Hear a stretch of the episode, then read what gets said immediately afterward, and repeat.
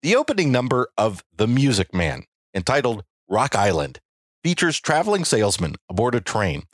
They're telling rumors of their new competition, Professor Harold Hill, who never worries about his line or a doggone thing. He's just a bang beat, bell ringing, big haul, great go, neck or nothing, rip roaring every time a bullseye salesman. But he doesn't know the territory.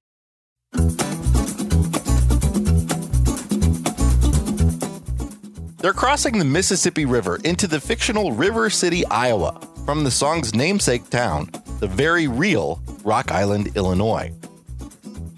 Rock Island is one of those towns that pops up in nostalgic culture over and over, but not a lot of people know where it is or much about it.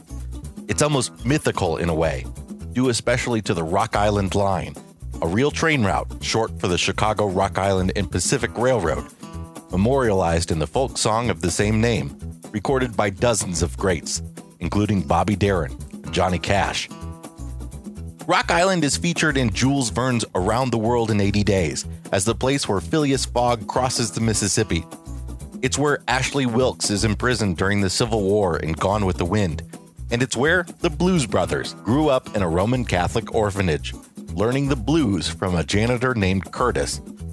Their blood brotherhood was sealed by cutting their middle fingers with a string said to come from the guitar of Elmore James. But there's nothing mythical about Rock Island.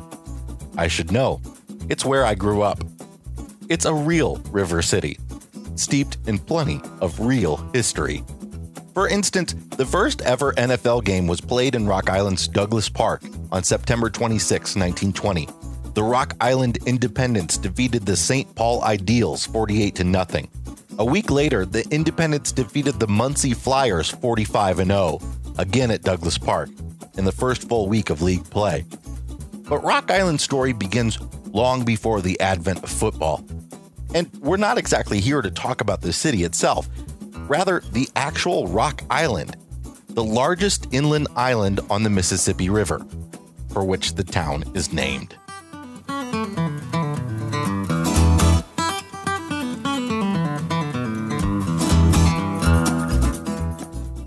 I'm Jason Epperson, and this is the See America podcast. From coast to coast, we see America, one mile at a time, discovering stops along the way that are eclectic, historic, ridiculous, breathtaking, inspiring, and humbling. This week, the island now known as Arsenal Island in Rock Island, Illinois. This great destination is brought to you by Road Trippers, America's number one road trip planning app. Road Trippers helps people discover the world around them in an entirely new way by streamlining discovery, planning, booking, and navigation. Plan your unique journey at roadtrippers.com, then use the app as your ultimate travel guide and navigator. Adventure doesn't come from the fastest route. Start exploring at roadtrippers.com.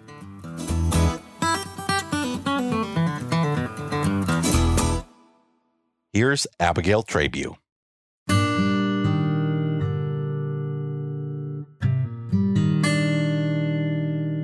In 1816, Fort Armstrong, one of a chain of Western frontier defenses the United States built after the War of 1812, was erected at the foot of Rock Island. The fort served as military headquarters during the Black Hawk War of 1832 and was abandoned in 1836, but remained an ordnance depot until 1845. George Davenport originally came to Rock Island as the sutler for Fort Armstrong. By 1818, he resigned and established a more lucrative trading post on Rock Island. During the Black Hawk War, he served as quartermaster for the militia and troops, earning him the honorary title of colonel and $20,000 in compensation. In 1833, he built a mansion on Rock Island overlooking the Mississippi.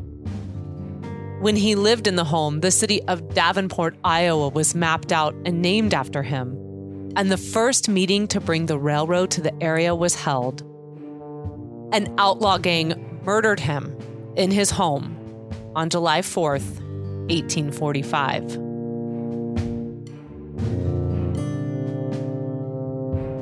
Eleven years later, the Railroad Bridge Company completed the first railroad bridge across the Mississippi River. It was a wooden bridge with five spans and a swing span at mid channel. Fifteen days after it was opened, the steamboat Effie Afton struck the bridge. The boat was destroyed and part of the bridge was burned. This incident led to a famous court case that pitted steamboat interests against railroad interests. The railroad was represented by a young Springfield lawyer named Abraham Lincoln. The trial ended in a hung jury, and the U.S. Supreme Court eventually found in favor of the railroad. And the bridge remained operational until a government bridge replaced it in 1872. An act of Congress established the entirety of Rock Island as a military base in 1862. The Rock Island Arsenal. Major Charles P. Kingsbury, the first commanding officer, designed three buildings for the arsenal. In 1867, the clock tower building was the only one completed. Today, it is home of the U.S. Army Corps of Engineers Rock Island District. Brevet Brigadier General Thomas J. Rodman, the second commanding officer of Rock Island Arsenal, redesigned the arsenal on a much grander scale. For his contributions, he is known as the father of Rock Island Arsenal. Rodman designed 10 stone shops at the center of the island. Five buildings in the South Row were designated Arsenal Row and were designed for the manufacturing and overhaul of general ordnance material. The five buildings in the North Row were designated Armory Row and were designed for the manufacturing and overhaul of small arms. Rodman also designed living quarters for himself and his military assistants. Quarter 1, an Italian villa, was completed in 1871. It has 20,000 square feet of floor space divided into more than 50 rooms. It is considered the second largest single family government residence next to the White House. During the Civil War, the arsenal became a prison for Confederate soldiers, one of 21 prison camps operated by the Union. A total of 12,192 Confederate prisoners were held at Rock Island. The barracks, always meant to be temporary, have been demolished, but the Confederate cemetery remains. A total of 1,964 prisoners died. Each grave marker identifies the individual soldier, his company, and his unit. Union soldiers died at Rock Island during the war, too, marking the beginning of what would become the Rock Island National Cemetery, one of 117 national cemeteries operated by the Veterans Administration throughout the United States. It's among the 20 oldest national cemeteries and one of the 30 largest. It covers 70 acres and has approximately 24,000 grave markers.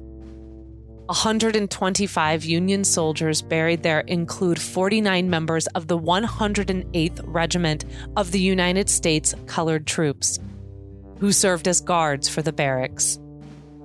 Most died from disease, since sanitation was primitive, as in all Army encampments, and exposure to heat and humidity during the summers and freezing temperatures during the winters.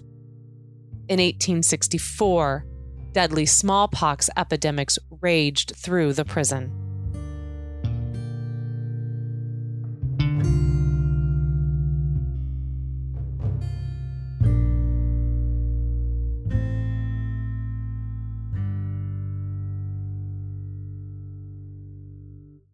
Rock Island Arsenal is now the largest government owned weapons manufacturing arsenal in the United States. In addition to manufacturing, today it provides logistics and base support services for all of the armed forces. The arsenal is the only active U.S. Army foundry and manufactures ordnance and equipment, including artillery, gun mounts, recoil mechanisms, small arms, aircraft weapon subsystems, grenade launchers, weapon simulators, and a host of related components. Some of the arsenal's most successful products include the M198 and M119 towed howitzers and the M1A1 gun mount. About 250 military personnel and 6,000 civilians work there. It's completely self sustaining, too. It can make its own hydroelectric power and has its own water filtration plant. But the arsenal holds a pretty special place in my heart because my grandfather, Hugh Epperson Jr., a veteran of the D Day invasion, retired after 27 years as the assistant fire chief on the island.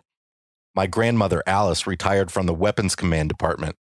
They're 95 and 92 years old now, respectively, healthy and sheltering in place in their home just a couple of miles from the arsenal. I remember when I was young, my grandparents would take me, my brother, and my cousins to the arsenal for Armed Forces Day. And Grandpa would always stop by the fire department and spend a good amount of time chatting with the firefighters about the good old days.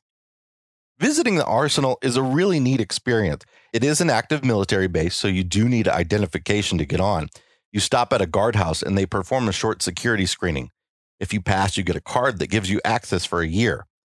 It's way less intimidating than it sounds, though temporary security restrictions can be implemented at any time. On the Arsenal, you can tour the Colonel Davenport home, the oldest house in the larger area now known as the Quad Cities. You can also visit the Clock Tower building and the Fort Armstrong Blockhouse, a 1916 replica of a portion of the fort built for the centennial celebration. You can also wander around the National Cemetery and the outside of Historic Quarters 1. There's a great museum that tells the history of the arsenal. It's the second oldest U.S. Army museum in existence, behind the West Point Museum, which opened in 1854. The museum's main focus is many of the small arms and ordnance that were produced on the island. The government bridge, built in 1896, is still in operation. It's a double decker bridge with double railroad tracks above and a roadway below. It was built on the same piers as the first government bridge of 1872, and its swing span can rotate 360 degrees for river traffic. The bridge is between the gates and roller dams of Mississippi River Lock and Dam 15. You can learn all about the lock and dam at one of the best attractions on the island, the Army Corps of Engineers Mississippi River Visitor Center. From January to March, each year visitors come from all around to see the many bald eagles that flock to the locks and dams on the Mississippi during the winter months to feed. In early spring, the river opens to commercial navigation again, and you can watch massive barges pass through the locks and the rotating bridge. Tours of the lock and dam are offered in the summer months. While you're in the area, you might also want to check out the historic homes of the McClellan Heights Historic District in Davenport, Iowa, just across the government bridge.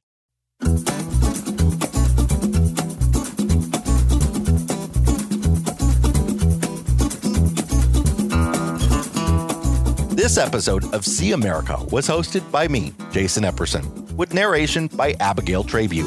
If you like the show, we'd love a five star review on Apple Podcasts. We'd also like to invite you to follow the See America podcast on Instagram and Facebook and join the See America Facebook group, where we chat about some of America's greatest road trip destinations.